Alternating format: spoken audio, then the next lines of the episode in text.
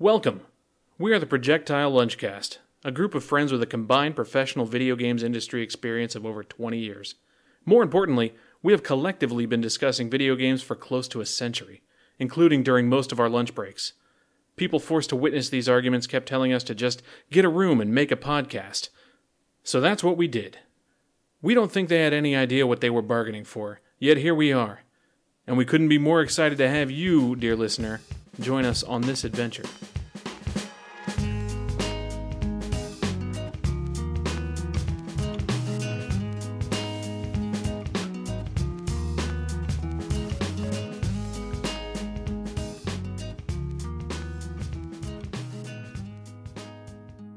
Hey everybody, welcome back to Projectile Lunchcast episode 56. My name is Marcel. I'm super stoked to have all of you, dear uh, potential stanches somewhere out there listeners with us, and us being not only myself, but also Basti.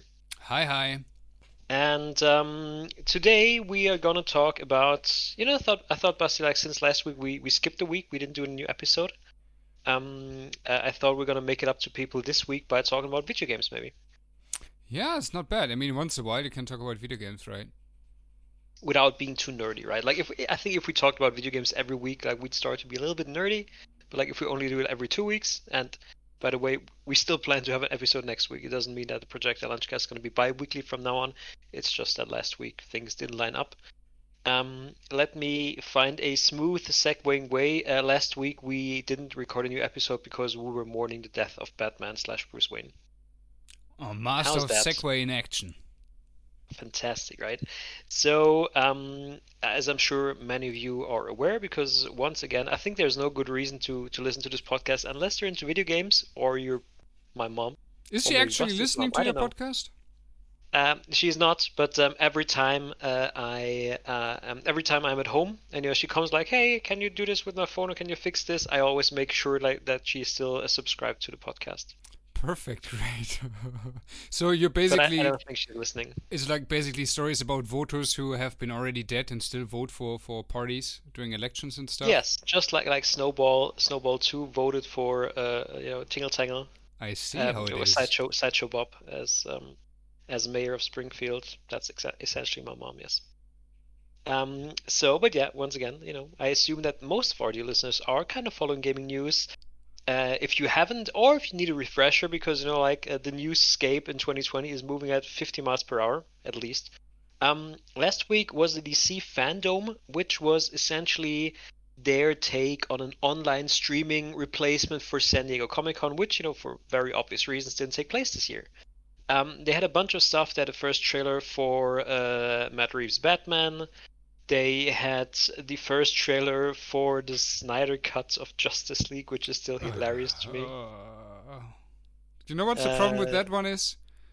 Uh, Imagine th- th- that that is a landmark. We will say in a couple of months from now. When when is it supposed to come out? Uh, next year, actually, I think. I don't know when exactly. It's going to So- be on HBO Max next year. As of I think four, it's going to be cut up into like a four episode, uh, each episode being one hour. So like four hours of Zack Snyder's Justice League. the release of that Zack Snyder cut will ignite a whole new era of um, fan entitlement. I tell you. Absolutely, it's it's terrible. Like, dude, like uh, this is uh, essentially we're we're teaching people like if you're being obnoxious enough, um, maybe you'll get your will.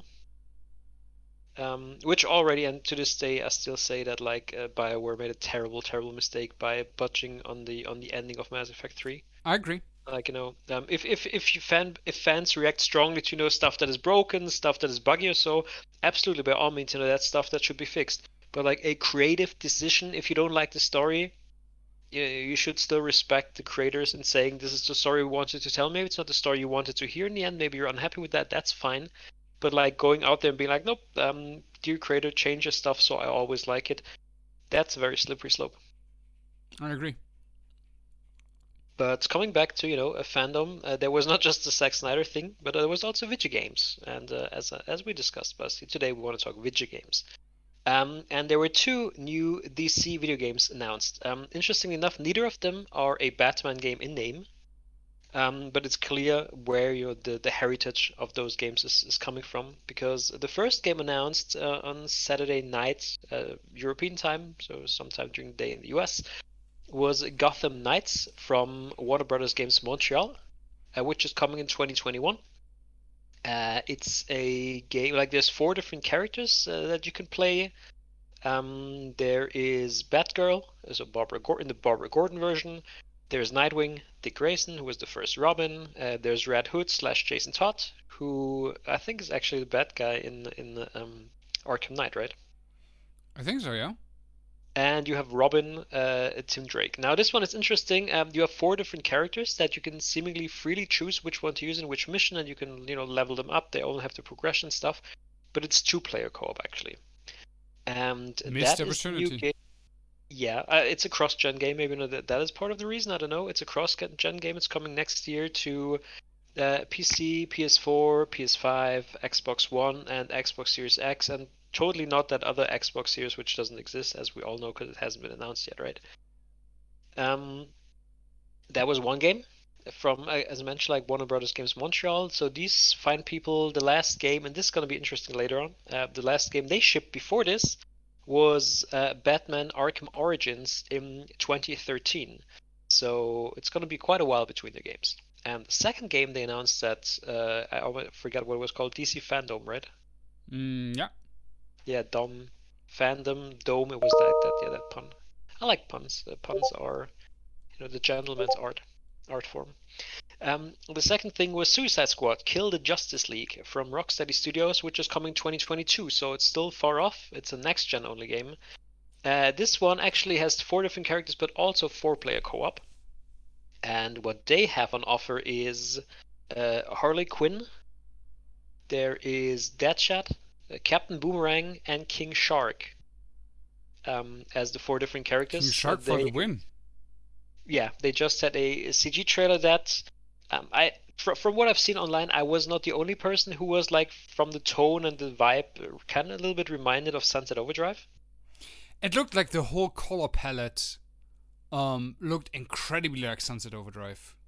But to be honest, for me, in a good way. Like I, I love that you, you you don't have that typical either like super grim, uh, uh, dark, gritty uh, kind of like stuff which you have, especially in the in the Batman games, or the kinda mm, boring standard color palette you have in stuff like Avengers.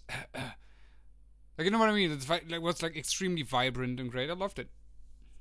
Yeah, definitely. I have to say, um, one of the reasons I, I, uh, apart from the characters, just being much cooler, much better, um, that I prefer Marvel over DC comics stuff is is that you like I, I always have a problem with a lot of this DC stuff, and here's a shout out to Zack Snyder, uh, being that very you know very forced, forced, gritty, dark. You know, look at us, we're so mature and serious. Where I think to myself, it's still fucking people in spandex. Yeah. You know, uh, at a certain point, like there is no need to pretend that something, uh, something like Justice League is is only for adults, right? It's still superheroes.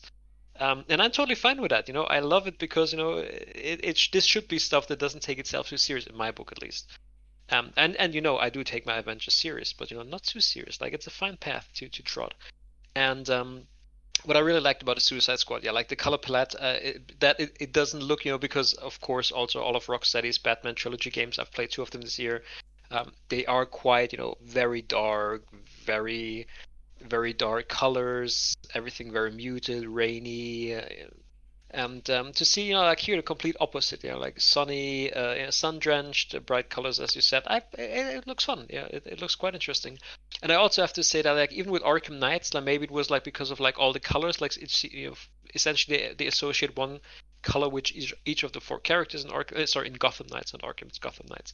Um, even that already looked, you know, like more colorful and more vibrant, and like a little bit, you know, more cheered up, cheer, cheerful or something like that than than the Batman game. So I'm quite quite excited about those. I have to say. One thing though, I'm getting very very tired of that Superman Aquaman. for whatever reason. Not like Aquaman. Aquaman Oh. is great. Superman for whatever reason, uh, if it's a mind control, alternate universe, or whatever, uh, getting getting uh, is becoming the bad guy, the villain. Like I think they overplayed that a little bit in video games and comic books, etc. So that was when, like, when Superman showed up. I bet nobody who has seen the trailer was like, "Oh, we haven't seen this one before." I mean, to be to be honest, like they did before release a, a a teaser image to announce that Suicide Squad is going to be shown there. That already had a a evil looking Superman with a target painted on his head, you know. So and, and of course the title of the game is, is Suicide Squad: Kill the Justice League. So uh, I, I would assume that at least you know, like DC hardcore fans, because I think uh, Kill the Justice League it's it's the name of a comic story arc as well for for Suicide Squad. So, um, but yes, you are not the only one. Like I have heard other people, um, you know, on Discord or so say that um, evil or like mind controlled or whatever Superman is kind of getting boring for them. But uh, at the same time, I think it's like maybe the only really way to have Superman in a video game because like as a hero he would be super boring. Kinda. I mean, So, there's Superman um, 64, right? Mm-mm. and maybe there is a reason why there's no other Superman games.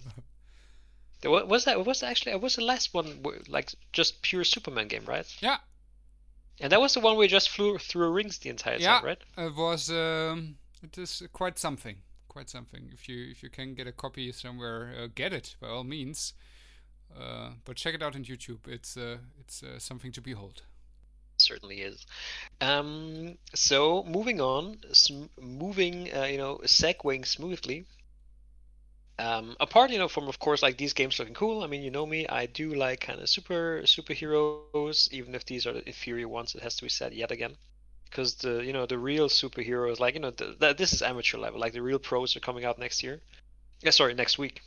And it is, uh, to be honest, apart from Spider-Man, it is quite quite painful as a Marvel and video game fan that like usually DC gets much better video games. To be honest, uh, it has to be said like uh, that they do that much better. Um, I have a question for you. Before actually, I just remembered something. I have a question for you. So you said you're fine with Aquaman, Mm-hmm. right? But you also like uh, you're also fine with with the King Shark. Mm-hmm. But here, so in the press release announcing the game, it says playable characters feature blah blah blah and King Shark, the demigod humanoid shark and rightful ruler of the seas. So who is actually who is the rightful ruler of the seas? Is it Aquaman or is it King Shark? Holy shit! They they said demigod. That is that is impressive. To be honest, uh, it's it's probably the shark. Because I mean, I mean, it's a shark you- wearing a wearing a wife beater, right? Exactly. How can you top that? Now, to be honest, the reason why I like Aquaman is especially the point you made before with the with the grimdark uh, DC universe. I even liked the Aquaman movie, even though a lot of people said it was really really shitty. But I just had stupid fun with that movie, and I usually don't have stupid fun with DC properties, or rarely nowadays. You know what I'm saying? Like mostly they're very grim or very dramatic or whatever. But that that that was like a perfect stupid popcorn movie, and that is why I enjoy Aquaman as a character. That that character is completely bonkers, but um, goes against the the whole uh, grim, rainy world of darkness kind of like DC vibe. So who do you think would win in a fight? Um, Khal Drogo, or a shark wearing a wife beater, or Dwayne Rock Johnson? Ooh! Before you said Dwayne, I would have said I go for the shark all the way, but with Dwayne. Please, but, please. mm, The dwar- the, the shark and the, dwar- and the wife beater. That's important. You know, he's not a Dwayne- nude shark. Dwayne he's wearing would, pants and a wife beater. Dwayne would win over the shark with his uh, smile, with his irresistible smile. I'm sorry, but I could totally see Dwayne um, acting like uh, in, a, in a movie with a with a what's the shark name again? Sharkman. Shark. King Shark. King Shark. Even better. Playing. Could He's totally not. He's see, not. He's not a plebe. He's a king. He's King Shark. It's not a. He's not peasant shark. You know. I could totally see Dwayne uh, mocapping and and voice overing uh, King Shark. Actually, I could see that as well. With like a fo- like we know like CG fin on his head or something. Mhm. Yeah, you know, like Dwayne The Rock Johnson. Like, uh, is there anything this man could not do? Oh, I think he's uh, the he's currently the highest paid actor in, in Hollywood, right? I think even like in, in two years in succession or something. But we wanted to talk about video I, I games, actually right? think I, I think I read something the other day that said like it's Ryan Reynolds, which I would be totally fine with, Yeah, true. because you know Ryan Reynolds can do anything like, as far as I'm concerned. But video games. video games. So apart from from thinking like, hey, these are cool looking games, um, the other thing that I, I've already been thinking about for a while, because um, I noticed throughout this year that you know when it comes to to fake and made up leaks and rumors on Reddit or 4chan or whatever, um, Batman is up there with the best. You know, it was always like, what game does get the most fake rumors? It's GTA, it's um, Starfall, no, it's not Star Starfield, because uh, Todd and and Batman. So you know, and and so as I kept reading reading all this stuff, I I kept thinking, it's been a while, hasn't it? And yes, um, as I mentioned, Gotham Knights, it's a new game from Warner Games, Warner Brother Games Montreal. It's coming 2021. That means it will be more than seven years since the last game, because the last game they released was Arkham Origins, which shipped in uh, 20 sorry October 2015. Holy shit! Uh, sorry, nine nine nine nine nine. Sorry, I got it wrong. I, I mistyped. It, it, shipped in October 2013. It shipped right before next gen uh, or current gen consoles released, like a month before. So essentially, uh, this is a studio that has so far completely missed a generation. And you know, depending on how you want to do your generation, I mean, it's coming to PS4 and Xbox One, but but it will be out after the next gen of consoles has already released. So you know, if you want to put it like that, that studio has missed this complete console generation. That's a very very long time. That's crazy. And almost as bad for for Rocksteady, because by the time Suicide Squad: The Kill the Justice League is released in 2022 it will also have been um, most likely seven plus years because the last time they shipped a full fledged game, it was Batman Arkham Knight that came out in June 2015. So uh, for both of these studios, seven years for a, a you know, superhero co-op games. That's a long time, I'd have to say. Do you know? Um, I know everything. Mm, how many units Arkham Knight sold, roughly? I don't know that. But everything else you could ask. But but it's an interesting topic matter. Like I mean, uh, skipping a whole con- like having only one title in a console generation is surely something. But skipping a whole uh, generation, um, especially the risk attached to that. I mean, if you if you uh, um, if you're a GTA as an example, right? You know, you mm. sell a shit ton of copies mm. uh, because mm-hmm. everyone wants to have their shark dollars or how is it called? Um, shark card. Sharks again. Um, and it's a King Shark world. Yeah, and you bank heavily on post-launch, but on post-launch content for for many many years to come. But overall, you're such a huge hit that you make so much money out of that game um, that you milk that game so much that usually you can say, okay, they will have enough financial backbone to wait for a long time um, or, or take a long time to make the next game without getting into financial trouble. But with something like Rocksteady, etc., seven years of development, if you think that uh, your usually AAA title, let's say, comes comes in three years, let's say, that means the cost for that game, obviously excluded marketing, um, but headcount, etc., licenses for for software, is twice as high because it took twice as, as, as, as uh, much time to develop that game, right? And I wonder, um, even though when you work with a property or a game or a name like GTA attached to it, where you know, okay, we will most likely create a huge hit. If you are, let's say, Rocksteady whatever, I don't know if it is. Is it so sure that you will have like that mega hit? And think about the risk attached to that. If a company who banks only on one big game after so many years all of a sudden has a fail, a financial fail, um, that that can get dicey really really fast and get you into trouble. Like even for companies like um, CD Projekt Red, I doubt that um, they are they have probably a lot of money in the banks and in their basement right now, but banking on one big title, pushing marketing so heavily, working for so many years on one game, even to that point that the stock market will react to that. That all of a sudden CD Projekt Red has more value in the stock market than uh, Ubisoft just because of that one game and everyone goes crazy about it. And then, for whatever reason, that game is not successful. This can make or break a whole company. I mean, I think Rocksteady is going to be fine because if push comes to shove, they can just, you know, uh, go the dead or alive route, like just release hundreds of very expensive bikini skin DLCs for uh, Harley Quinn, and perverts are gonna buy that. True. Especially how the Harley Quinn fan fan train is going strong. It feels like uh, I, I I'm fairly sure there's gonna there's several like you know Halloween or costume companies in the US that own their survival purely to this character. That and and sexy pizza delivery man or something. Sexy pizza delivery man.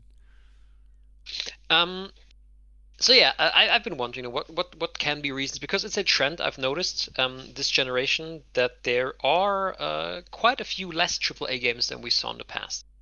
Um, and I, I got I'm gonna have for you in a second a, a couple of studios and a couple of franchises that you know as examples of that trend. But I've been wondering what can be some of the reasons for that stuff. And um, of course, it can be canceled projects. So like you know maybe what you're seeing now is not the game they were they started working on seven years ago allegedly this is the case for both uh, Warner Brothers, uh, Warner Brother Games Montreal and Rocksteady. Um, again, allegedly, uh, word is that Montreal actually used to work in a Suicide Squad game that was then eventually cancelled when Rocksteady started doing one.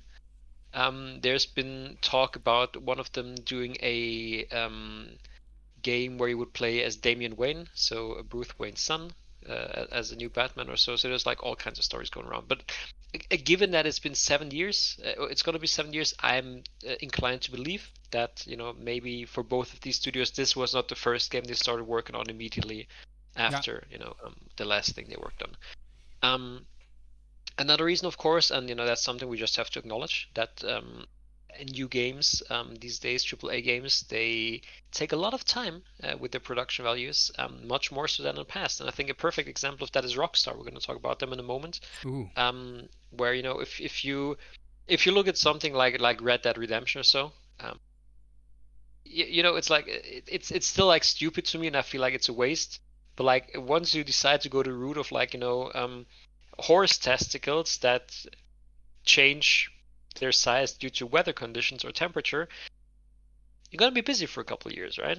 I Um, to so be honest, definitely one thing. with that one, I mean, yeah, they like the amount of animation, especially they have in that game, is absolutely completely bonkers. It makes almost no sense at all. But with the horse testicle thing, I wonder if that was a game dev in his spare time, his or her spare time, who knows? Uh, just just having having a good laugh and a crack about that thing, and then one of in one daily stand up mentioning, oh, by the way, I just uh, over the weekend created uh, physics based horse testicles or if that was actually something where a producer clocked in, okay, you know, uh, Jerry, you get uh, eight hours, Five hours horse. make for horse testicles. Gonna make it happen. Are you are you Peter to State with like your that- horse te- testicles yet? Uh, to me that's one of those stupid things you know where it, it totally makes sense to do stuff like that a it's pointless like it doesn't make sense at all but it does totally make sense because it feels like for a while every single article i've read about that game online somebody mentioned oh it has such attention to detail like the the size of the horse testicles it changes upon temperature you know like it's it's essentially it doesn't add anything to the game but it's perfect press fodder and influencer Yeah, fodder you know true. this is this is this stuff gets coverage uh, and that is a completely different topic where I have some very choice thoughts and opinions about. Um, but it does work, you know, because uh, clearly um, everybody talks about it, everybody's read about it, so clearly it, it worked, you know. So good job, Jerry. Uh, well, that was eight hours or whatever, well spent. You as a marketing person, Marcel, Oh, could yes. you could you see yourself sitting in a meeting uh, with the production team and a game director or whatever, and demanding horse testicles as a marketing key beat from the development team? Could you see yourself in that position? Um, no, but there's uh, not not not that one, no. But there's definitely things uh, that I can think of where I would say, hey, um, how about doing this or that? It may not add, you know, much to the overall game experience, but it's it's perfect social media or whatever fodder. You know, uh, of course, it always has to be in relation to you know how much work is it. Um, is a couple of funny tweets worth 50 hours of work? Probably not. No. Is it something a, a you know a dedicated programmer can do in an afternoon? Might actually be worth it. So um, who knows? But yeah, obviously, you know, I mean, we talk about it, we joke about it, but as you mentioned, like uh, Red Dead Redemption, I mean, it, it has an absurd attention to you know visual detail, and that's just you know, one of the ways it's expressed. Like obviously, um, everything about that game looks great. Yeah. Um, another thing, and maybe this is again, uh, you know, where also we have to talk about Rockstar in a moment. Uh, but of course, we see that more and more games in this industry, more and more developers are kind of trans- transitioning to a games as a service model. So whereas in the past it was okay, push out game, maybe do two DLCs uh, that are uh, finished after six months, and then everybody's you know working on the next game that's going to be out in two to three years. Uh, we see more and more developers who try to you know um, support the games over longer time, uh, try to keep that engagement high. Of course, you know try to encourage people to keep spending. Uh, but you know that's that's just the way it is. Like let's not mince words about that.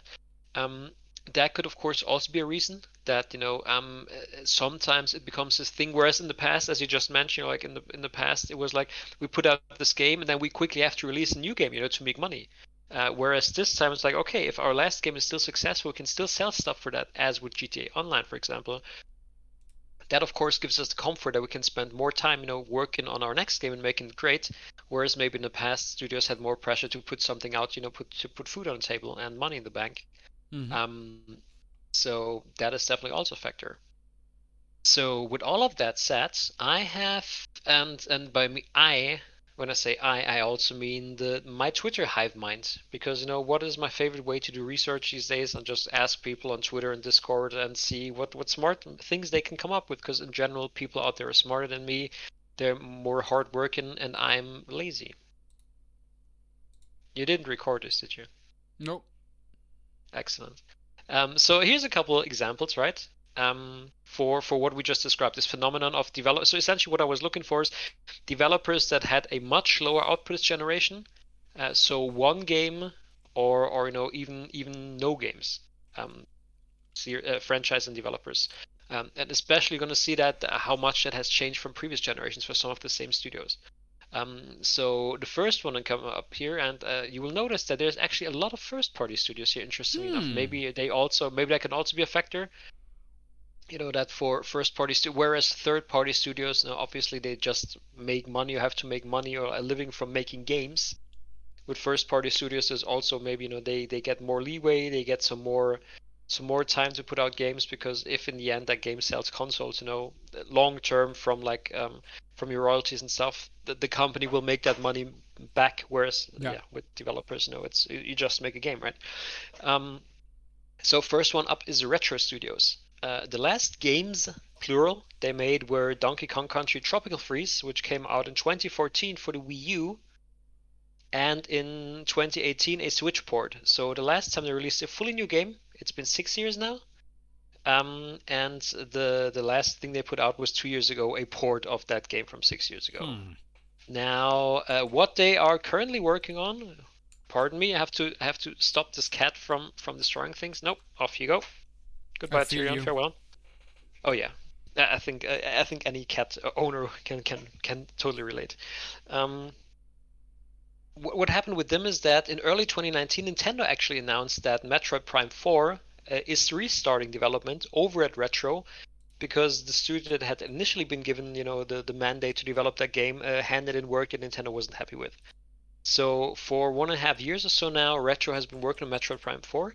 Uh, what was confusing there to me was why they didn't give it to Metro in the, to Retro in the first place, because you know those guys, according to fans and according to sales and according to reviews, it seems they did a pretty good job with the first Metro three Metroid Prime games, right? So I have no clue why they would go, yeah, we still have that studio. Um, let's make some studio that has nothing to do with Metro. Like, let, let's do let, let's those guys make Metroid Prime 4. That's a smart move. Uh, God knows why. Hmm. Explain, Basti. Justify. Justify yourself, Nintendo Basti. I mean, how big is that that that, that studio? I mean, and how how successful was Donkey Kong? Uh, I don't know. I mean, to be fair, like in their defense, uh, on the Wii U, I think it was virtually impossible for any Yeah. game to be successful overall, um, just because the install base was so small. But I guess it was a good game, right? I mean, th- th- there are two two things. I mean, obviously, um, especially when it comes to first party stuff, Nintendo has. I mean, correct me if I'm wrong, um, because I I skipped a lot of the um, Game Boy um, consoles and got on board with Nintendo products again, mainly with the Switch. But they have usually a very high high standard when it comes to their first party titles. Like you can expect a lot of quality when it's an actual first party Nintendo game. Maybe that was a problem. I don't know. Um, also, I had the feeling that with the with the Switch, especially after the Wii U, maybe Nintendo was a little bit shell shocked, and, and it took some time to reinvent themselves. I mean, there are sometimes stories where I have actually no idea why it takes so long, or let's say a successful company like Rockstar doing, um, doing um, GTA or Red Dead, and there are sometimes stories where the development was actually very very rocky and they had to go through several iterations or were not finding really the way or even had financial trouble. I don't know. It's really hard to tell for me. The donkey kong franchise like there's sometimes ips especially with nintendo where like the, there's always like a new yoshi game or whatever yoshi island or i don't know where i have actually no idea how successful are these like let's say um, B level um, IPs. Nowadays, B level IPs. It might might have been something different on N64 or Super Nintendo. Because yes, uh, we all played Mario Odyssey and Mario Kart, etc. But there are a lot of like franchise games from Nintendo where I have actually no idea who how many copies they sell because all the people I know owning a Switch, they have their Mario Odyssey, they have their Mario Kart, etc. Maybe Smash. But when it comes to, do you own a Yoshi game, Marcel? I do not own a Yoshi game, which is funny because Yoshi is my favorite character from the Mushroom Kingdom. He's also cute, the only one I like.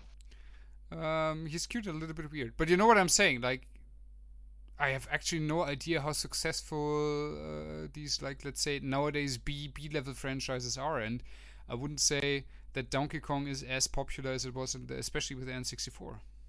And uh, uh, to be uh, honest, I think between between um, uh, I think your most Nintendo games obviously have much lower uh, uh, production budgets than triple A other triple A games. Yeah. Um, they have stylized graphics. Everything is much lower res. You know, they don't have to worry about 4K and stuff like that. Um, so I'm fairly sure that between the, the install base, um, you know, the, the the loyalty of Nintendo fans, the overall high quality, I'm fairly sure that almost everything Nintendo puts out, you know, at least pays for itself. I don't think you know they have a lot of games that maybe Devil's Third, but you know um, the games they develop themselves, I think they're always doing well for them. In this case, I think with Retro was also that there's been a lot of rumors about the canceled games they worked on. Allegedly, I think they worked on a pitch for Zelda game and stuff like that.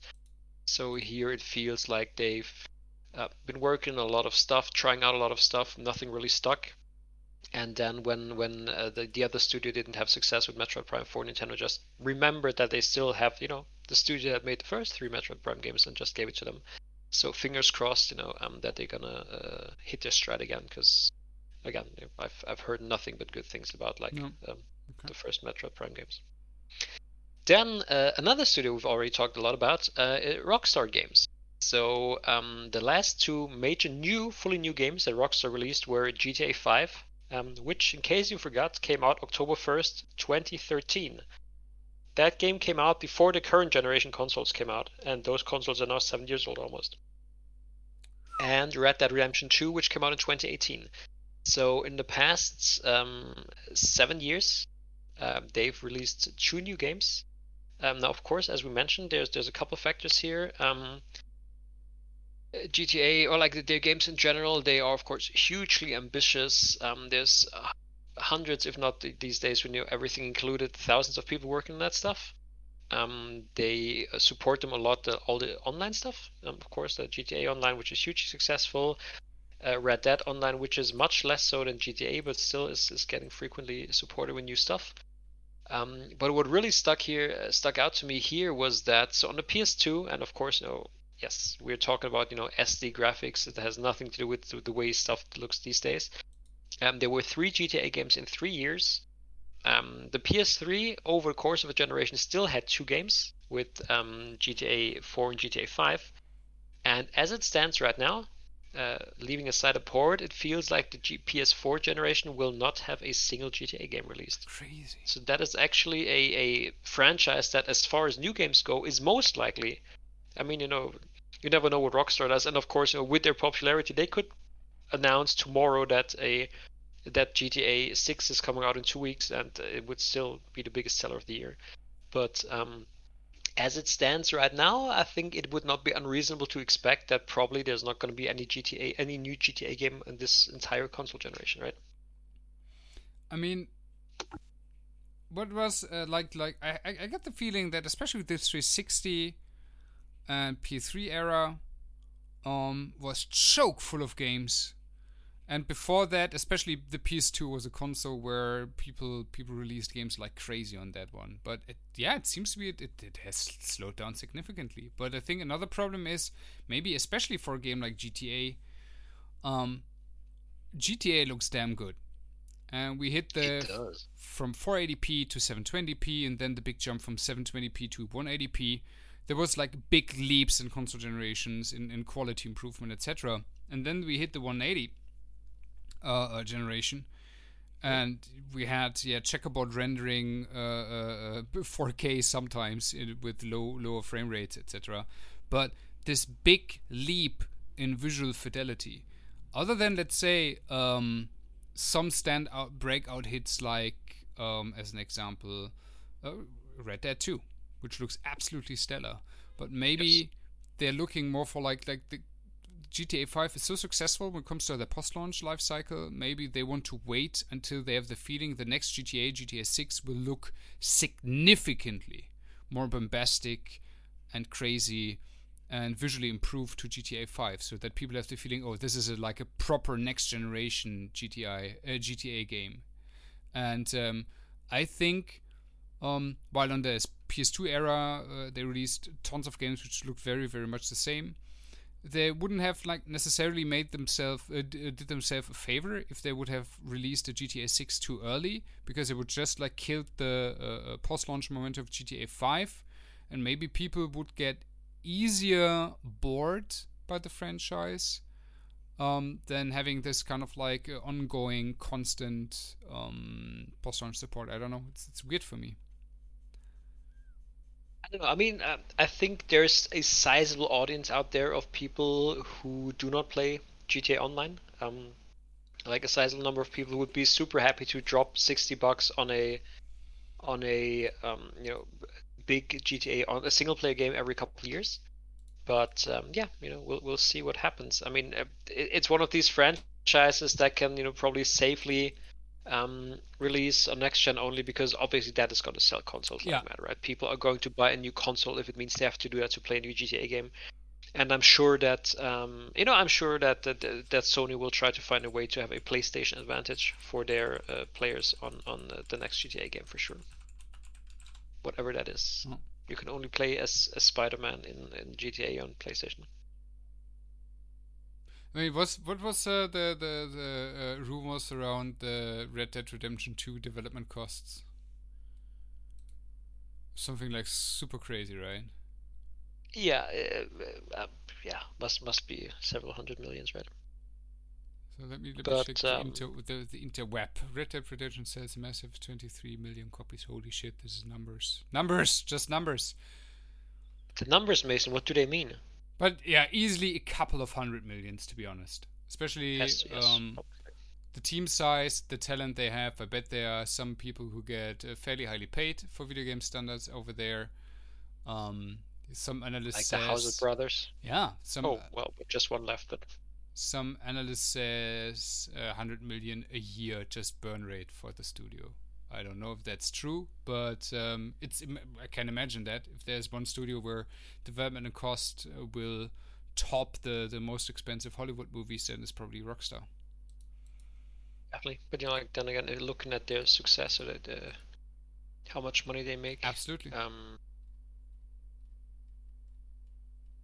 so yeah, um, another example of a studio that took a very long break between projects is Sony Bend. Um, they of course released Days Gone last year, last April, April 2019, and before that, um, it took them seven, um, more than six years because the last game they released before that was Uncharted: Fight for Fortune, a collectible Uncharted card game for the PS Vita. Was it good? um, because you you are into Uncharted games, right? Uh, it's I think the only Uncharted game I have never played. Ah, you don't own a Vita, or do you? Uh, I did own a Vita. I, I bought a Vita specifically to play what it was called, uh, Golden Golden Abyss, the the Uncharted game for the Vita. Like Ah, I I- specifically I- bought it to play I that, actually played which that was one. actually a fun game. It was A a, fun game. Because I Yeah. think it was uh, part of PS Plus.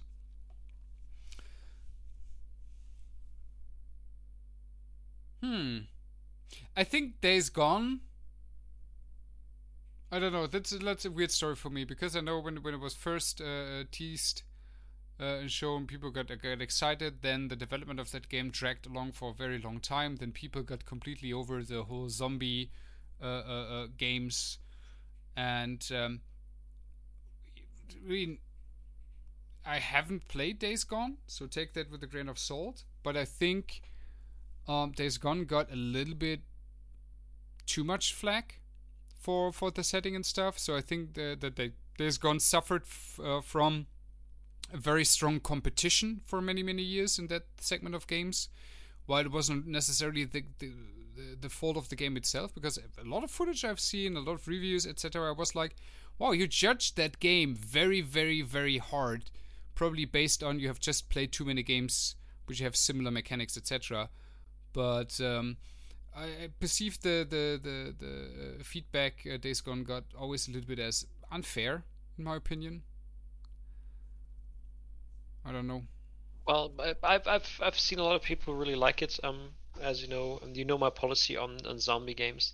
Yeah. So I didn't play it, but um, it certainly seems to have found its fans. You know, I, I think it was definitely successful enough to get a second attempt. Um, and you know, I mean, a lot of franchises really hit their stride with the second game. Like the first one is, is a little bit rough around the edges, but has cool ideas, and then with the second one, you can really flesh that out. So, yeah, true. Um, but yeah, again, like here, it was a case of um, a very, very long time. Um, uh, definitely also, you know, a studio that's only releasing one game this whole console generation, of course. Um, there is one more, and it's once again Sony. Uh, again, interestingly enough, um, and that's Sony Santa Monica. Uh, their only game this generation is the, of course, hugely successful, super popular with, with critics, with gamers, with sales wise, uh, God of War from uh, 2018. Uh, because it was the first game they released after five years after PS3 um, God of War Ascension. And of course, for them, it's also going to be the last, uh, you know, the, the first and last PS4 game. So yeah, you, you have definitely several Sony studios who only put out um, one game this whole generation. And what I find really interesting there is when you compare that to to Naughty Dog, you know, um, who of course have crazy production values as well. Uh, that Naughty Dog, um, even leaving aside the remaster of Last of Us One, they managed to put out three games this generation, right? Um, they had Uncharted Four, they had yeah, Uncharted true. Lost Legacy, and uh, Last of Us Two. Uh, all of them super successful, incredibly good-looking games. So it's quite interesting that uh, a lot of other Sony studios really I don't seem to. I don't know if it's fair to say that they struggled, but like they definitely didn't manage to put out more than one single game this generation, right? To, to be honest, I think with God of War, um, maybe they were at a point where an incredibly successful series was about to to they had to to overhaul the whole series, right? I think they hit a point with the old games where like, okay, now we need to do something different, and I think this is more a case not of a not not of a probably not of a struggling development cycle, but more like here have one two years take your time, work on a new concept, on new ideas, etc.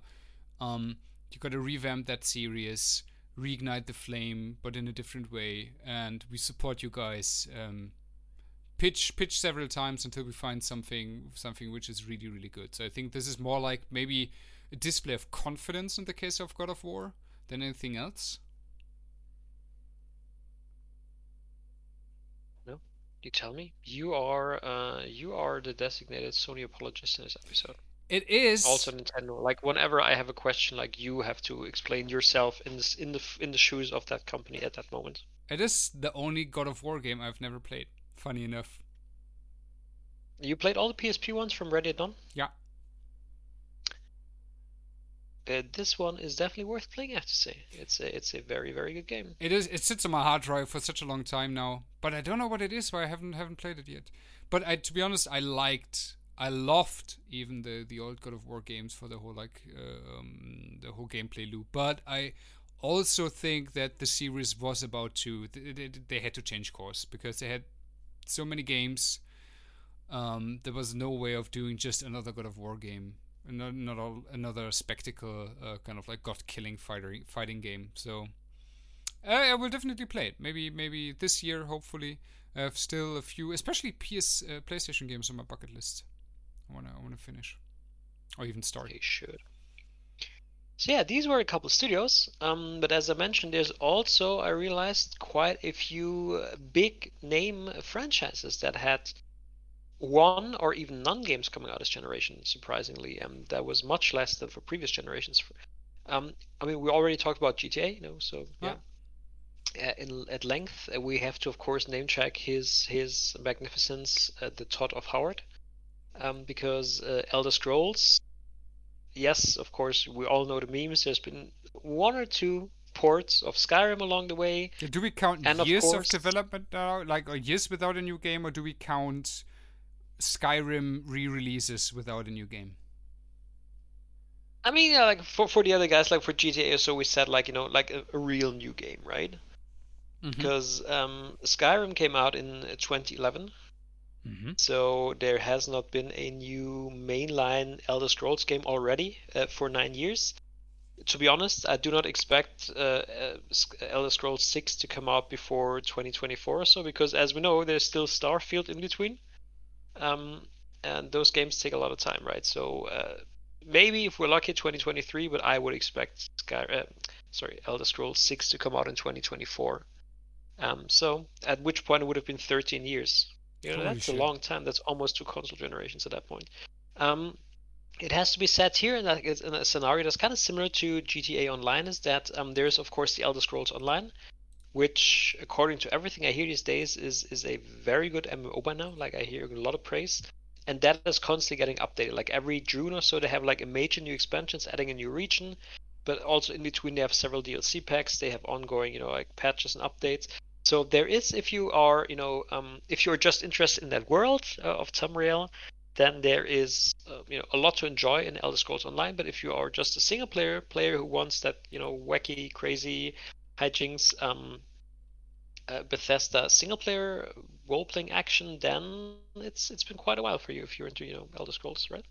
I, I can imagine that they may be like even struggling with the idea for a new Elder Scrolls game, especially with Elder Scrolls Online, which taps into so many like different settings and, and continents and uh, countries in, in that world and races and uh, I must say I played once a while still um, but very like probably like once a year log in check out some content etc um, it is incredibly polished and I think what they did exceptionally well with Elder Scrolls Online is um, bringing the whole world of Tamriel to life and um, I think from that point on, with the next Elder Scrolls game, they need to do something very, very special and interesting.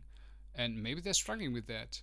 Um, I must say, with Elder Scrolls Online, it's a little bit like the same route uh, Star Wars: Old Republic went.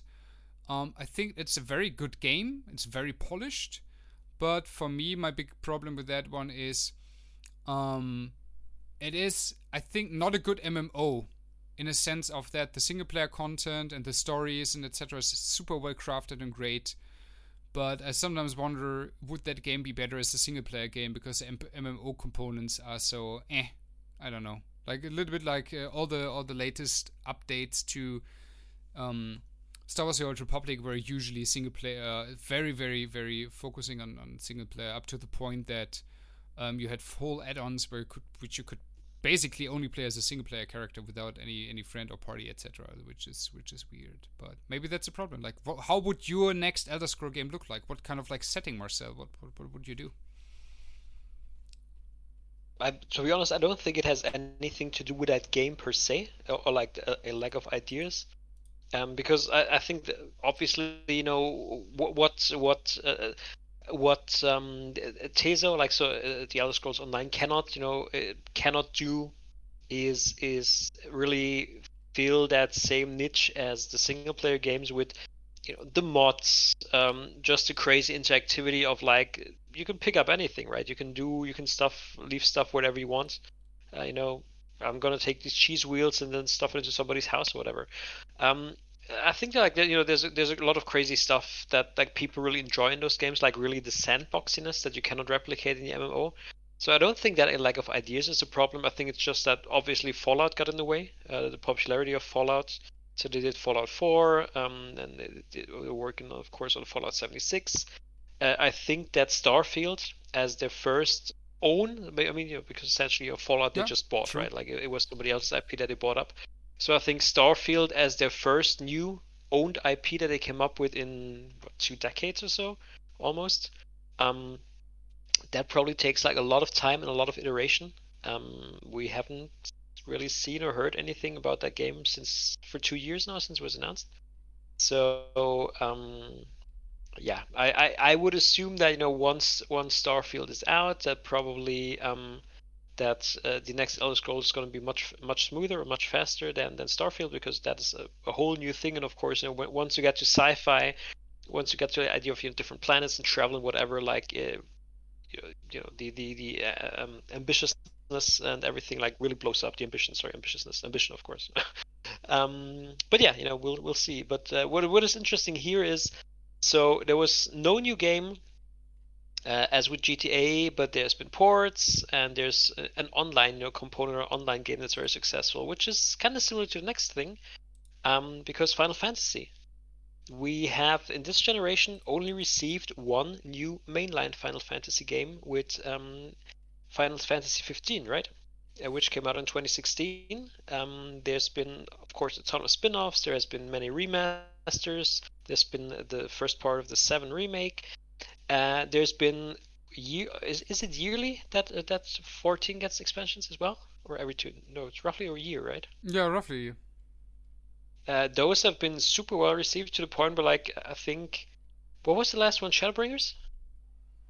Well, I, st- I stopped playing a couple of months ago. No, I think but... the last I think the last one is Shadowbringers. Shadowbringers I think it is after, one of yeah. the highest rated Final Fantasy games actually, uh, criti- critically. Um, so that is super successful. But again, here, you know, we, we have this weird situation where a, a franchise that in the past always had several single player mainline entries per console generation is down to one. Where we have, whereas we have you know a lot of other stuff around it. We have the MMO that's super successful. Um, I think here, of course, it has to be mentioned you know, when we talk about like what are the different factors. Um, that with Final Fantasy, Final Fantasy 15, of course, had a infamously troubled development. Oh yeah. Uh, it it was announced a decade before it came out as you know Final Fantasy 13 Versus when they had that whole what was it called the Fabula Nova, Nova Crystallis, Crystallis, or something Exactly. Um, that whole idea that I never quite fully understood. Like if it was what what the connecting element was. Was it like just crystals, or was it all the same world, or something? I don't know. But I, to be honest, I'm not sure if they quite knew themselves. Um, so yeah, um, de- it's definitely going to be very interesting for me because you know uh, even though I'm not a, a the, the biggest fan, right? I like these games, but you know I'm not I'm not somebody you know who who sleeps in uh, um, you know, like his Final Fantasy pajamas or something. But I have to say, for me, it always feels like, you know, when a new console, when a new PlayStation console generation is announced, it doesn't really feel like proper until a new Final Fantasy is announced. Like, you know, for me, that was Yeah. always one of those things. You know, there's there's certain certain things that go with it. Like, you know, a, a Xbox always needs its Halo, and even though it's third party, it's multi-platform. For me, it always feels you know, a new PlayStation generation is not fully complete without a new Final Fantasy announcement, um, because that is usually one of the things that's announced early. It's usually you know something that blows people completely away visually, and um, I'm really really uh, interested to see you know, uh, allegedly according to rumors, you know, it's maybe it won't be that long until we actually see Final Fantasy 16 announced. Again, there's rumors that it's gonna have the PlayStation Advantage trademark. Um, it's not a trademark actually. Don't get me legal trouble, please.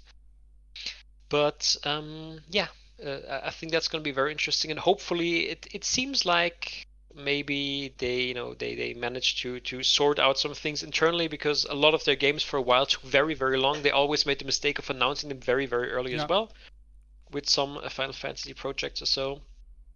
But uh, Seven remake was a very good game. Uh, Fifteen it was kind of controversial I think, but like also it sold very very well. Did you did you actually finish Fifteen? Yeah. Uh, the ending was What, what was your verdict? I really liked a lot of ideas in that game. I like I like I like that game in general. I really like that game, but I had the feeling, especially how the story developed and then their plans for DLCs and the ending of that game, you could see that probably the story and the whole game, obviously, uh, but also the story was going through tons of iterations um, during the troubled development time. That at the end, I have the feeling they had no clear vision how that game should have ended and what's going on. So I think the story suffered in that regards. But other than that, I really enjoyed that game. The flaws I see with Final 15 for me is also something where I mean, you said that was a, the first entry of a series. Uh, obviously, it's 15, but there was a game where after after especially after 13.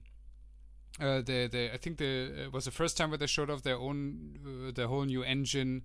They changed a lot of things. They broke up the gameplay formula from very very linear to to open world again. Included a lot of things. So I think they had to reinvent themselves. So with a lot of the the things I struggled with Final Fantasy 15, I still enjoyed it, but I see that a next Final Fantasy game, Final Fantasy 16, will probably, hopefully, not suffer that much from from uh, that one because I have the feeling they had to find their new way. They had to test things out. Not everything worked as well as they maybe had to in mind, but it was also like a little bit of a, of a test case. Okay, let's let's see how it goes. And with the next one, hopefully, they have a way better idea what they want. So I'm actually looking forward to Final Fantasy 16. I enjoyed 15, uh, even though um, it was surely a game with a lot of like weird elements to it. Um, but I think with 16 they have now hopefully found their way. Seven, as you said, is incredibly well uh, good. So I think with 16 we might might get a really really really really successful um, new entry in the in the Final Fantasy series, which is hopefully uh, will leave its mark on the whole series again. Because 15 was, as as many people, I think it sold well. Many people played that game. I had the feeling a half a year later, nobody talked about that game anymore. This is this kind of like game which is ha- missed to leave a big mark on uh, gamers out there on the long run. That's true. Yep. It certainly didn't have the impact of some of the early No. ones. And who knows? You know, like if if if we're going to see an announcement soon, if maybe uh, you know, Final Fantasy 16 is out in 2022, then we may actually could potentially see two Final Fantasy games again next generation. You know, mainline games of 16 and 17. Who knows? Um, we'll see. Now, moving on to a franchise that I know you've never played, Basti. Uh, Bioshock. Mm. Hmm. Hmm. Now, Bioshock is not only the inspiration for the System Shock franchise, as you may know, but no, it's uh, it's been a, a very popular franchise on last generation. Uh, obviously, it, you know, Yeah. it, it was uh, it had three games in fairly quick succession on um, the 360 and PS3.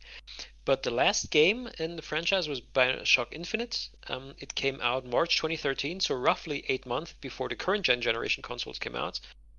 And yeah, nothing since. That was the last game. There was a, a remaster or a re-release of of um, two of the games uh, Yep. for current gen consoles.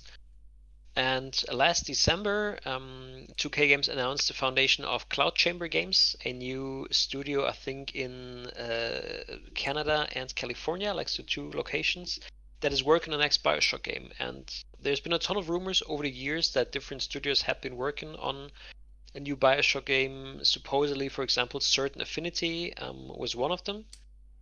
But here it seems like with Metroid Prime 4 that whatever happened there, uh, it was never the thing that 2K, you know, was was happy with or was confident enough in even announcing it publicly. So yeah, you know, announcing new studio last December, um, I I would not expect, you know, that we see this game before 2022. At which point it would have then also been like yeah nine years, you know, between Bioshock titles, right?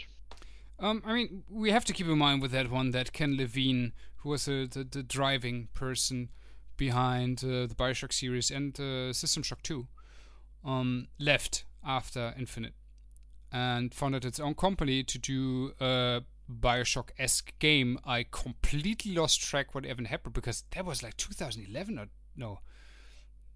No, uh, no, it was uh, I think 2014. 14, yeah. 2014 it must have So been. after after but again, a long time, yeah. And I need to and after the after the recording I need to check this this one up because I followed followed uh, for a while um, on the development of that new studio and the ideas Ken Levine had and then it just vanished and nobody talks about Ken Levine anymore.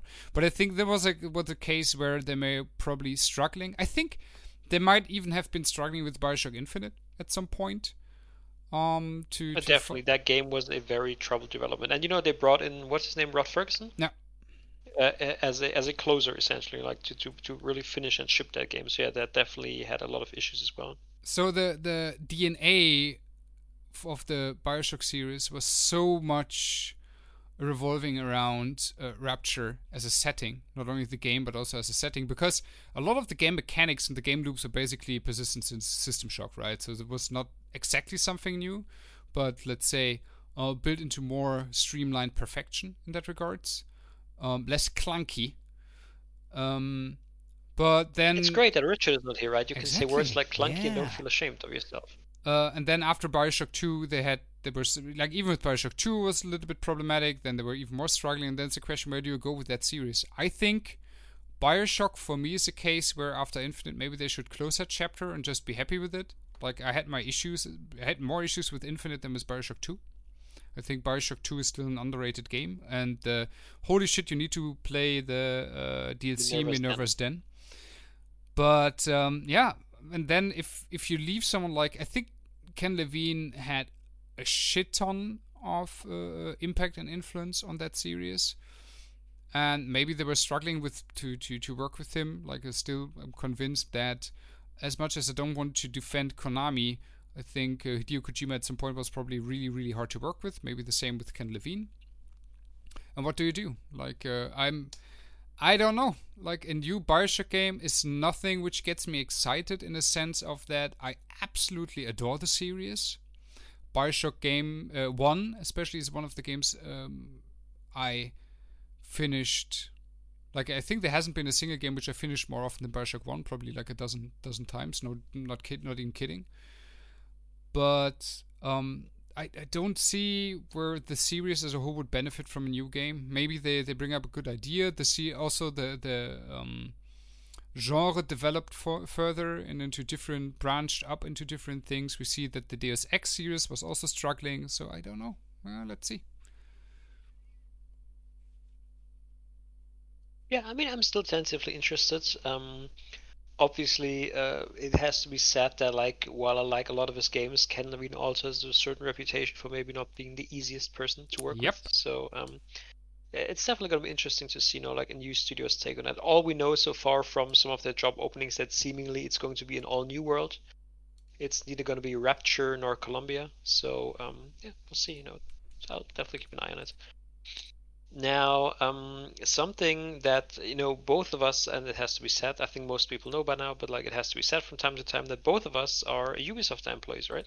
Mm-hmm. And as such, one thing that I never hear about anybody talking about is that they want a new Splinter Cell game, right? Have you No, ever heard no, anybody like shout about that on Twitter or outside your house and stuff like that? To be honest, if you if you if you uh, say something like Splinter Cell or Sam Fisher, people u- usually look at you very confused and start on start googling because they have no idea uh, what you're actually talking about. Yeah, I know. I this one guy. His name is Steve. Um, like he he asked me like maybe like once every five years, like, is didn't you guys used to make like this game like Fisherman's Friend, Fisherman's Sam or something? Like, nah, not really. So yeah, of course, um, it has to be said that a franchise that is frequently asked about um, by fans is Splinter Cell. Um, the last Splinter Cell game, Blacklist, was released for last-gen consoles August 2013. So much like Bioshock, um, right before the current uh, crop of you know consoles came out, and there has not been any news, official news since. Uh, interestingly enough, um, there's been you know ever so often there's people rumored rumor, there's rumors and leaks about alleged new Splinter Cell games and then nothing ever happens. So you know maybe that's a lesson to not trust everything you read online unless it's from my Twitter account or Todd Howard's, but I don't think Todd Howard's on Twitter, so ignore that last part. But it has to be said that at least you know it, nobody could accuse Ubisoft of not you know taking care of the fans, because uh, Sam Fisher has been showing up in more and more unrelated non-Splinter Cell games. Uh, he's been in a time limited event in Wildlands. I think it was time limited. In Ghost Recon Wildlands. He's the latest operator coming to Rainbow Six Siege. Um, he's in a mobile game, so there is Sam Fisher around. It's just maybe not exactly the Splinter Cell game that some fans are waiting for. I mean, maybe I have to be a little bit careful here, but I think it's cruel because every time we, we do something with Sam Fisher, people completely lose their mind and going batshit crazy, and then they realize, oh, it's it's it's not a new Splinter Cell game. I love doing that like every single time like something new is announced. I just retweet on Twitter and be like, "Are you people now happy? Here's your Sam Fisher." Yeah. And every time I get the same reactions from the Steves of the world. It's fun. I mean, not that I wouldn't wouldn't love to see a new Splinter Cell game. Actually, I would. I I think that would be great, but we will see. I don't know. Who I still stand by my uh, maybe controversial take that Splinter Cell Conviction is my favorite one. Hmm. Hmm. But also, you're you're a very weird guy, so. Hmm. Then one that hurts me the most out of everybody. Um, actually, if you think about it, Halo. So Halo 4 came out in November 2012, and then three years later we got Halo 5 as the only new mainline shooter on this console generation so far, because Infinite, of course, got delayed recently, and that really to you know put that into context. Uh, contra- um, context. I was going to say contrast is weird. To put that into context for you, dear listeners and dear besties. So it has never been more than three years between mainline Halo games. So Halo 1 to Halo 2, three years. Halo 2 to Halo 3, three years. Always three years. Um, so with the delay of Infinite, it will be more than five years uh, between Halo 5 and Halo Infinite. That is unprecedented long for the franchise. As I said, it's never been more than three. So you know, it's quite a while between games. And it also means that so far on this generation, and again, you know, it depends on how you want to put things because we know that Halo Infinite is coming to the current gen consoles, but also it will be happening after the release of new consoles. So strictly speaking, you know, by or at least by my definition, if we just go by release windows of new consoles, it means that on the current gen con- uh, current generation of consoles, there will just have been a single um, Halo new new Halo main uh, mainline title released. Shocking. Um, Bio shocking. No, it's it, it is it is very noticeable because you know we we already talked up there. We talked a lot about um, several Sony studios who just released one game this generation. We talked about retro studios, and I mean, of course, uh, you know the Halo guys. They've been busy, of course. For example, with the Master Chief Collection, which has been doing gangbusters for them on PC. Like they're improving that constantly, adding more ports to that. But, but when it comes to releasing full new games on this generation, um, it's been you know it's been it's been meager sl- slim pickings for for the likes of myself to be honest uh, microsoft in general was not especially if you if you um, look back at the 360 era not that fond of releasing new own ips games uh, or their own own ips on, on that console I mean, probably Halo Five is to blame. I mean, uh, I have no idea how the how successful at the end Halo Five was, but uh, a lot of people said it was not living up to the expectations they had in that game and in the series. So maybe they were also at the point where like, okay, we we lost, uh, we we shot all our ammunition right now. We're a little bit out of ideas, so we n- maybe need to take a little bit more time to to make a big game so that we're not losing steam with uh, Halo Six and uh, we ended up with Craig. Craig will save us all. He's our Lord and Savior. Also, does Halo was like a sequel doesn't count, right? Um, a spin-off. Yeah, like that's why I always said like mainline games. I mean, you know, for example, Yeah. for example, of course, like there's been a ton of Final Fantasy games, but there true. was not not you know new numbered mainline titles. Um, so yeah, of course. I mean, uh, we've talked about it a lot in recent episodes. I'm sure there's going to be a lot more talk in future episodes about Halo Infinite, but also worth pointing out that yeah, this series has definitely you know lost its stride a little bit this generation. And finally, a game that seems to uh, a franchise that seems to get ever slower, and that is uh, which is weird given the subject matter because it should be going fast. Uh, that is Gran Turismo. Sonic games. Oh, We gotta go fast if you're Sonic. So uh, PS1, PS2, and PS3 all had at least two uh, mainline uh, GTA games, and you know there was always like a little bit like filler content between, like uh, Gran Turismo HD on a PS3, or like you know those concept games on on the PS2. But uh, for the PS4, it will only be a single uh, GT game. It's only going to be Gran Turismo Sport, which came out in 2017, so four years after previous game. Um, they've already announced uh, Gran Turismo 7. Interesting enough, so Gran Turismo 7 is actually the eighth main game in the series, um, if you want to count sport. But um, yeah, that is definitely now it seems like a, a one in once in a in a console generation, you know, event tentpole kind of release for for Sony, which is also interesting. I mean, I get it, of course. You know, we talked a lot about already with the with the Rockstar games. We talked about how fidelity and production values make make releasing stuff ever more expensive and more time intensive. And of course, once you have you know hundreds of cars at the graphics and fidelity levels that GT has, um, it probably takes some time to do that, right? I mean, you know, uh, I'm a I'm a huge fan of, of racing and sports game in general. Um, so I'm actually lacking a little bit of uh, opinions here, but I think we talked about that, or I asked that in a, in a previous episode. Is it also that maybe like post-launch DLC support for these kind of games got stronger compared to the past, where it was maybe before that they relied more on, on retail copies? I don't know. Definitely, like um, I have in the past said, I believe, and I, I firmly stand by the opinion that you know while Sony's super successful with their single-player stuff, they have been very bad so far at establishing any you know games as a service titles or any ongoing titles, with the exception of GT Sport. Like mm-hmm. that is the one game it feels like that after release got a ton of new, you know, not only content but also new features, um, new ways to play, new improvements. So it feels like really that is is the the one successful service thing that I've done a great job with. Mm-hmm. And maybe maybe that is just a thing. Like it's the same thing we're seeing, you know, with, with Microsoft when they say that they want to reinvent Forza Motorsport as a as a platform. You know, so maybe this is just a, a fact that you know, thanks to online these days, uh, it's it's never going to be a case again like uh, on the on the Xbox or PS2, you know, where you release several racing games every couple of years, but it's just a thing where you release, you know, a, a big tentpole platform kind of thing for your racing franchise, you know, for your GT, for your Forza Motorsport, and then over the years you add to it, you improve it, you know, re- release new content. Um, Would make sense. I guess yeah. that is definitely, you know, uh, to me it feels like that is a genre that where this can really work this approach. Yeah. And I mean, as you are a racing aficionado, you would probably agree, right? Absolutely. You gotta you gotta go fast. You need all the cars. You need all the skin jobs and all all the spoilers. Not that this kind of spoilers. And uh, you you gotta race and drive. Why do you sound like a psychopath or like a cannibal when you say you need a skin job? I have the feeling that outside of the, the classic racing games, right? So you're you're racing around the race course with your yeah. racing car.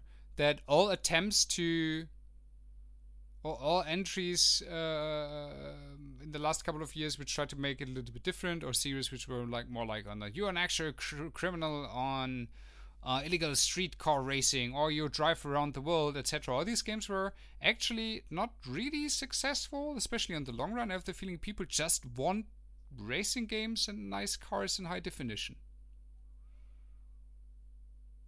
And nothing else. Uh, I mean, I, I, don't think that, that you know people would like necessarily be you know, the, the conceptually opposed to the idea of like having more fleshed out single player, but as you mentioned, it feels like so far nobody has ever done a and maybe you know it's just very difficult. I couldn't think of anything myself but nobody has any, ever done a single player storyline that went beyond a you know fast and furious knockoff.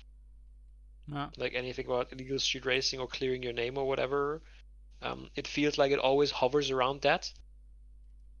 But yeah i mean yeah, for example with gt like it's always been very very you know th- this is serious racing right? You know this is i mean it's serious racing right to the point where like they have a they have like like an esports thing where like you know if you are good enough at GT, uh, they put you in a real race car in the real world, right? So, um, yeah. Um, so that is definitely very very serious. But yeah, um.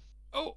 Uh, what what I always found fascinating with GT, you know, is like that it's it is like super hardcore, and I have to say personally, I find it very boring. Like I've never liked GT, but um, you know, like it, it's this very hardcore thing, but like it's it's it's just selling like you know hotcakes. Like like somehow they managed to make something that you know like by it like normally would say like by its by its definition it should be very niche and very small audience and it's just selling millions every time especially in europe. So like you know however they do it like kudos to them because they really you know cracked that nut. I have the feeling it's a little bit uh, like soccer games where you have a group of gamers uh, of people who consume video games which play maybe only FIFA and only Gran Turismo and nothing else. You know what I mean? It's like this. Daddy has his video game Friday night evening where he plays the newest racing game, but other than that, he has rarely spare time to play games whatsoever because he has a family or something. I don't know. Could be. Who knows? You know what would get me back into racing games? Would get me back behind a steering wheel, a digital steering wheel. Bring back Carmageddon man, those games I, I, I haven't played one like I think like almost since I started PC gaming back then. You know, Carmageddon. Of course, you know, being a teenager was like cool. It was because it was so edgy, and of course, in Germany, it was banned. It was like, damn, this is so gangster. I don't think it was a fantastic game, was it? No, to be honest, I think it was really, really shitty. but you like uh, to, to the eyes of uh, eyes of the like the young, uh, you know, uh, rebel gentleman, it was like, oh my god, so cool. But yeah, Basti, this brings me to the end of my list. Like these are all great examples of, you know, for a variety of reasons, as we mentioned initially, you know, be it be it like ongoing post support, post launch support, you know, with games as a service, or just of course the high production values as with Rockstar or GT. But like, you know, a lot of games and a lot of studios are releasing a lot less games these days than they did in the past, which is totally understandable, but it's still a noticeable trend.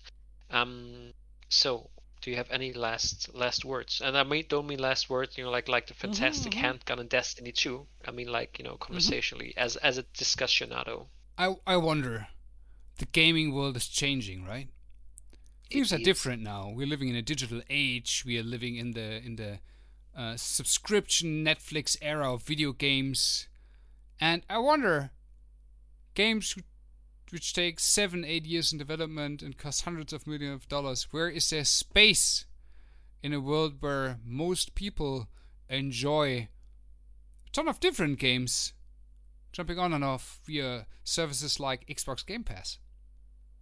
I mean, oh, Red Dead 2 is almost, just. We're almost missed mentioning that, right? Yeah, I mean, Red Dead 2 is now leaving Xbox Game Pass, and I think that was successful. It probably helps to push their post launch content, but we shouldn't forget that, yes, with the first party titles, they're often system sellers, but they also, especially when they're not a first party title, rely heavily, heavily on, on retail sales. And I think there is a, there's an issue there. And um, if I think about how busy I am usually with my Xbox Game Pass library, uh, I play less and less of these huge games and more and more smaller or medium sized games on and off. So I wonder how they will change and if they will change because I think that's a rather kind of like old model to just increase the development budget and development time more and more and more. We will see. Yeah, I mean, yeah, I definitely don't expect you know like that. We're suddenly going to see more games in the future. Um, at, at, on the on the high end Triple H, I mean, at Triple A. I mean, as you mentioned, of course, and with stuff like Xbox Game Pass, like these services, they are reliant, as we see with Netflix, on having a steady stream of content. So I think we're just going to see more of like you know like the mid tier games again, which is also cool because for a while it seemed like the mid tier was disappearing. We're just left with indies and the high end AAA stuff. So it's kind of cool to see you know like services like subscriptions or so or new business models actually bring those in between games back because like a lot of them I have to say like on you know 360 generation or so some of my favorite games you know were like those those in between those AA games or so you know not the super high end um, so yeah, it's, it's definitely definitely going to be interesting to see what, what's happening in the future. So Basti, if people want to share their opinions with you about whether Aquaman could beat King Shark in a fist fight underwater or on land, how could they reach you? Uh, you can reach me on Twitter at Bastian Thun, T H U N. But if you have any weird opinions, such as that Bioshock Infinite is the best Bioshock game, please don't talk to me. Uh, actually, Bioshock Infinite is my favorite Bioshock game. It's the only one I finished, so by default, it's my favorite, right? Because it has a Disney princess, right? That's the reason for you. Uh, she is quite lovely. She is, though. Um, if you want to reach us in general, you can do so the old fashioned way via email to projectilelunchcast at gmail.com, all just one word, projectilelunchcast at gmail.com, or the new fashioned, cool, hipster way um, on Twitter via at plungecast, plungecast, plungecast. Um, and of course, if you don't want to talk to us in general because you're kind of afraid of Basti, which is totally understandable, also King Shark would win that fight easily because Aquaman, seriously, Aquaman is a joke. Um, you can always talk to me on Twitter at com underscore raven. Um, we're always delighted to hear from you, dear audience. Uh, but for now, I would say, Basti, we, we bid our dear audience farewell, shall we? Yeah, yeah, we do. We do. See you next time. Maybe next week, if you think that we have a Gamescom week this week, uh, we have some some uh, new interesting topics to talk about. Yeah, I mean, you know, Geoff Keighley just said like on Thursday on the, on the opening night live, they're going to show a new demo of Ratchet and Clank. He he he said there may be new infos on the female Lombax, and I think that's all we need for an episode, right? Absolutely. Lombax action. Take care of your audience, and talk to you next week. We be old school. Yeah, old school.